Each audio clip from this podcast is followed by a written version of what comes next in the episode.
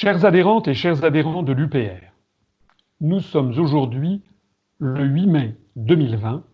C'est le 75e anniversaire de la victoire de la Seconde Guerre mondiale et ce sera demain 9 mai le 70e anniversaire de la déclaration Schuman qui avait lancé le processus dit de construction européenne.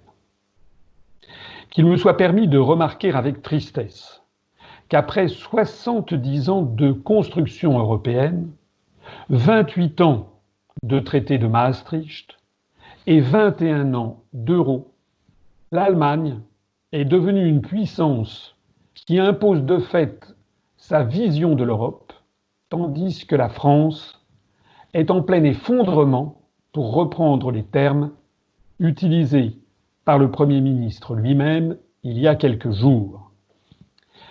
La vérité, c'est qu'au fil des années, la France a perdu un grand nombre de ses atouts de grande puissance et que plus l'on prétend construire l'Europe en théorie, plus l'on détruit la France en pratique. Et s'il y a bien un enseignement que nous devrions tous tirer de ce double anniversaire, c'est une invitation à se rassembler au-delà des querelles pour faire sortir la France de cette construction européenne qui l'a détruit. Si je m'adresse à vous aujourd'hui, c'est pour faire un nouveau point sur la situation interne de notre mouvement. Comme vous le savez, une partie des membres du Bureau national ont mis à profit cette période étrange du confinement pour m'adresser le 18 avril dernier une lettre exigeant en substance ma démission sous 48 heures alors que je me bats pour le Frexit depuis 13 ans. Prétendant s'exprimer au nom du Bureau national, ils avaient usé dans cette lettre de formules grandiloquentes pour m'accabler, comme s'il s'était agi d'y intéresser certains médias, ce qui fut d'ailleurs le cas dans un article de journal les jours suivants. Je crois utile de rappeler une fois encore que le Bureau national n'est pas un organisme de contrôle du président, et encore moins une réunion de procureurs. C'est en quelque sorte le gouvernement de l'UPR chargé de seconder fidèlement le président et le secrétaire général dans leurs tâches. Le seul juge du président, ce sont les adhérents de l'UPR, c'est vous, réunis en congrès. C'est vous et vous seul qui me donnez ma légitimité.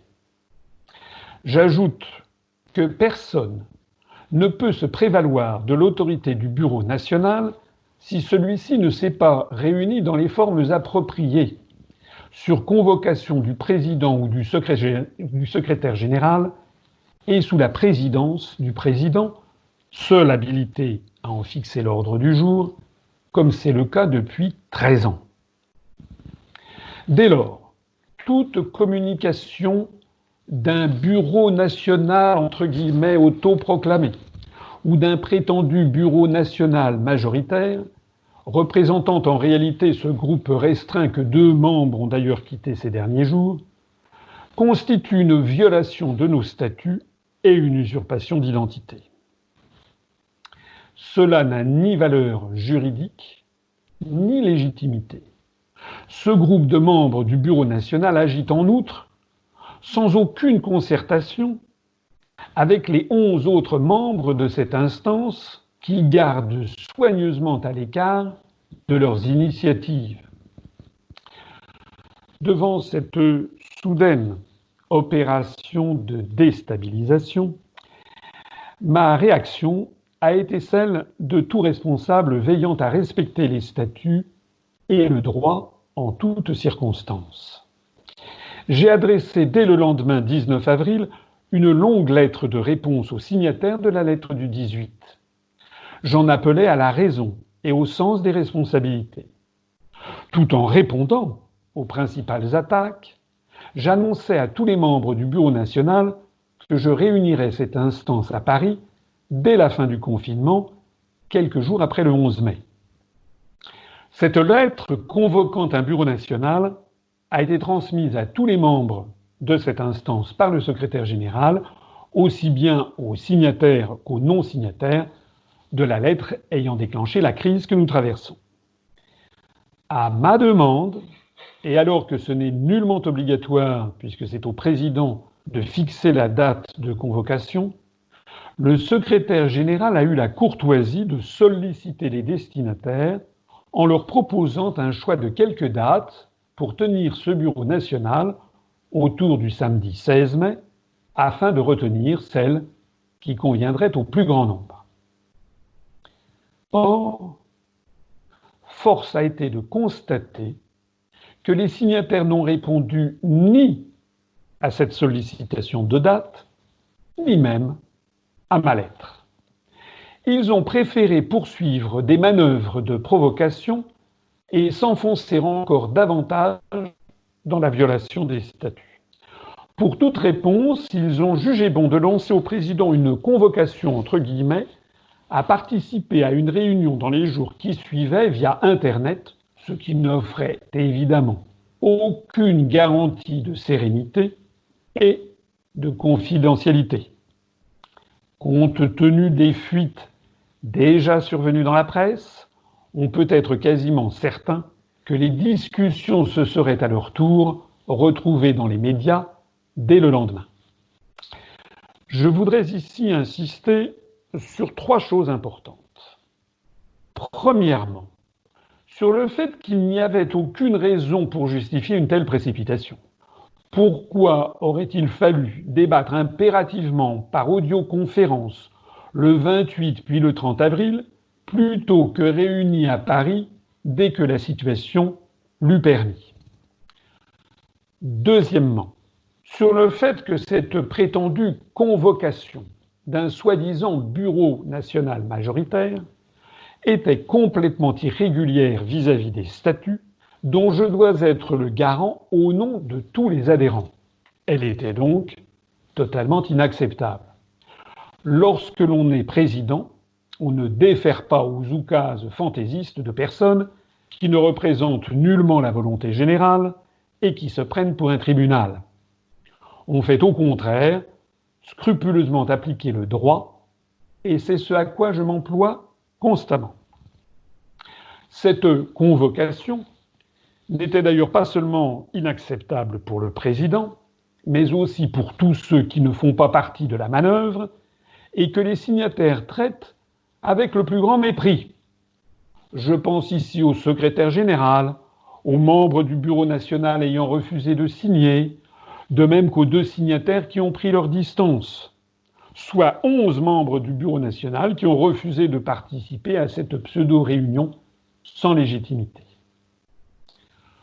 Troisièmement, je tiens à insister encore et encore sur le fait que les signataires ont rejeté sans discussion la proposition raisonnable que je leur avais faite de tenir un bureau national dans les formes juridiques appropriées quelques jours après le déconfinement.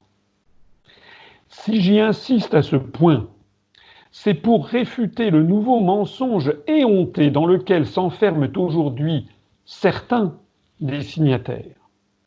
En mal d'arguments, constatant le nombre écrasant d'adhérents qui me soutiennent et qui ont compris qu'il s'agit d'une vaste machination politique ourdie par quelques-uns depuis longtemps, ils se répandent désormais sur les réseaux sociaux en affirmant que j'aurais refusé de dialoguer avec eux et de répondre à leurs questions.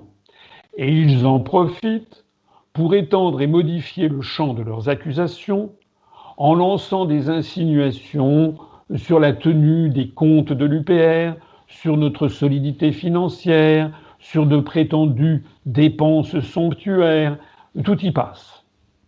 Aussi, je le rappelle une dernière fois. Je leur ai proposé de venir à un bureau national aux alentours du 16 mai et ils l'ont refusé. Ce sont eux qui ont refusé le dialogue, pas moi, et cela dès le début. Alors maintenant, que faire? Mon souhait le plus cher est de trancher ce différent au plus vite afin de ne pas nuire au bon fonctionnement et à l'attractivité grandissante de notre parti. Pour cela, et même si j'aurais bien des raisons de m'y refuser, j'ai pris les décisions suivantes. D'une part, j'ai décidé d'organiser un nouveau bureau national le samedi 6 juin 2020 prochain à Paris. Pourquoi cette date?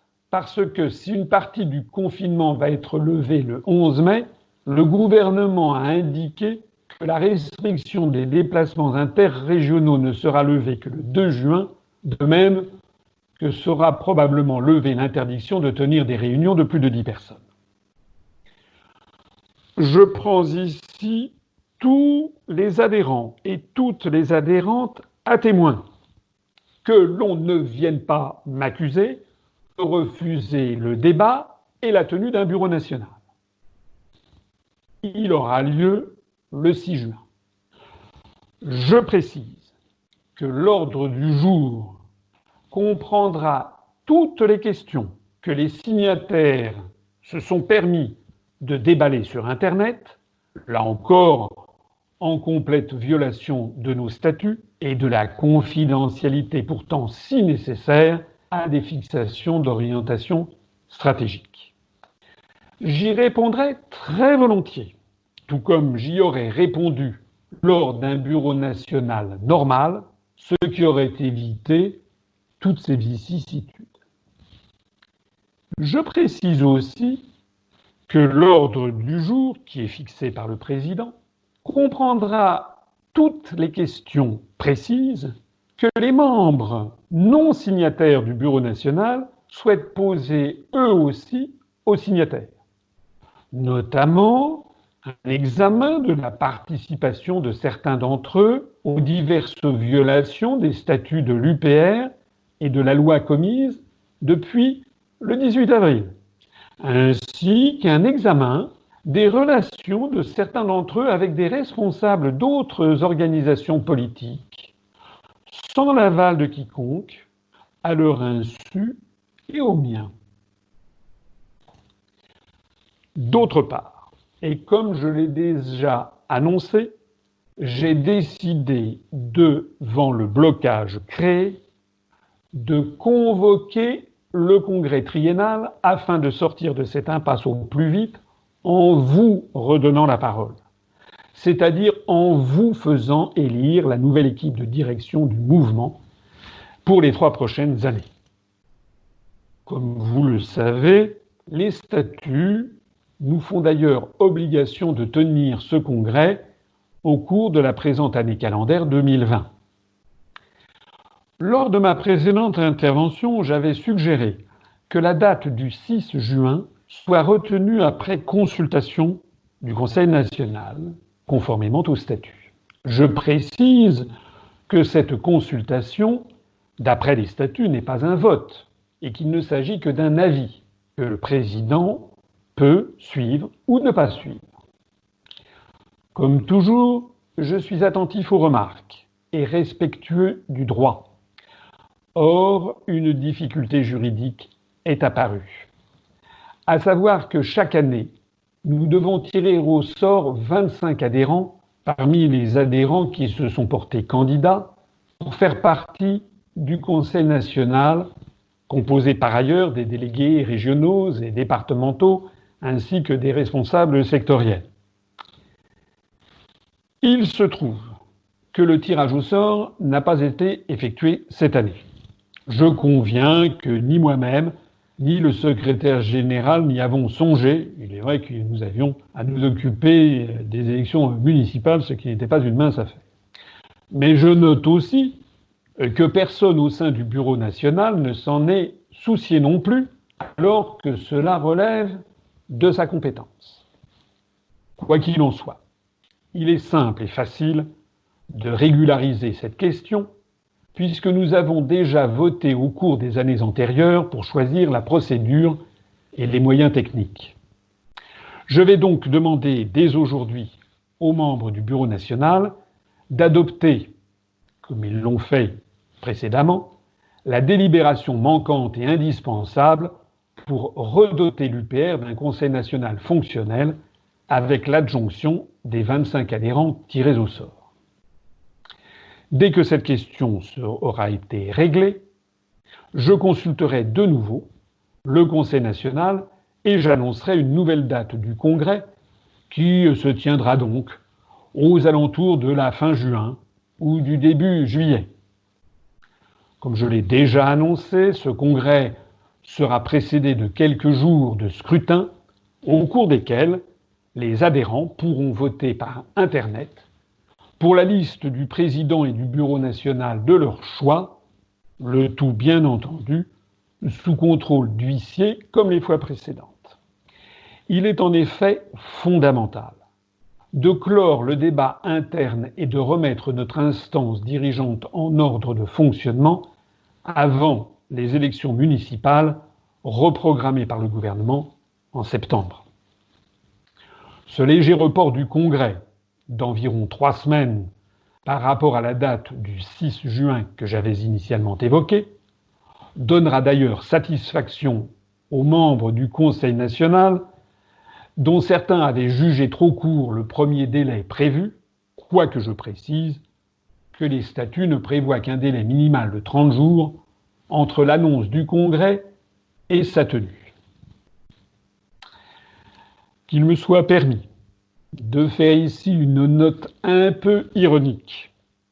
Je relève que ce sont les mêmes qui ont signé une lettre le 18 avril exigeant en substance ma démission sous 48 heures, qui s'indigne désormais sur les réseaux sociaux que j'ai décidé d'organiser un congrès pour élire le nouveau président dans un mois ou un mois et demi, en estimant que ce délai, pourtant statutaire, serait trop bref. Il faudrait quand même que ces signataires se décident entre savoir s'ils souhaitent me voir partir dans la minute ou s'ils souhaitent me voir rester au moins jusqu'à la fin de l'année.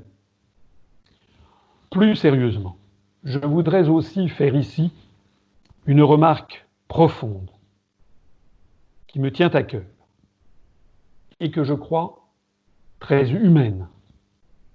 Moi aussi, il a pu m'arriver tout au long de ma vie de commettre des erreurs.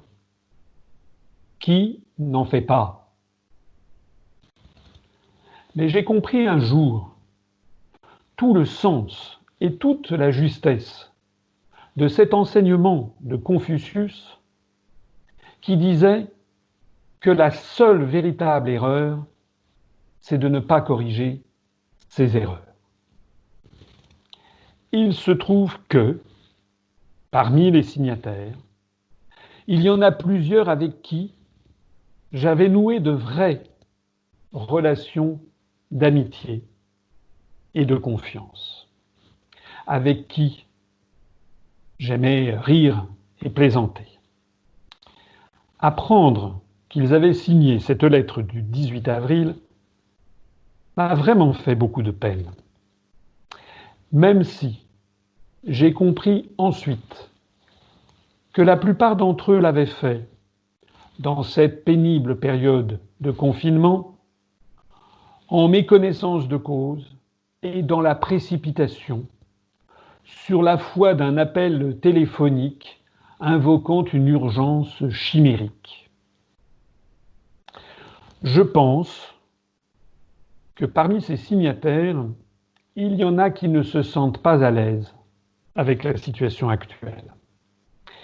Peut-être même certains se rendent-ils compte intérieurement qu'ils se sont laissés entraîner au-delà de ce qu'ils croyaient, sans bien en mesurer les conséquences. À cela, je voudrais dire que ma porte est ouverte. S'ils reconnaissent qu'ils ont pu se tromper, s'ils entrent dans le processus de dialogue et d'explication, que j'ai proposé dès le 19 avril avec une réunion physique du Bureau national le 16 mai et que je propose de nouveau le 6 juin, et s'ils ont la sagesse de se désolidariser des quelques jusqu'au boutistes qui semblent vouloir conduire l'UPR dans le mur, eh bien, je serai sincèrement heureux de leur pardonner. Car enfin, la vérité, c'est que la bonne marche de notre mouvement doit être notre préoccupation principale. La vérité, c'est que nous devons nous rassembler et ne pas écouter les diviseurs, ceux qui se complaisent dans le blocage et le dénigrement, avec pour seul effet de nuire à notre combat pour la libération de la France. La vérité, c'est que personne ne doit avoir peur de se confronter au vote des adhérentes et des adhérents de l'UPR. Car c'est vous, et uniquement vous, adhérentes et adhérents de l'UPR, qui exprimerez votre volonté lors du prochain congrès. Vive l'UPR, vive la République et vive la France.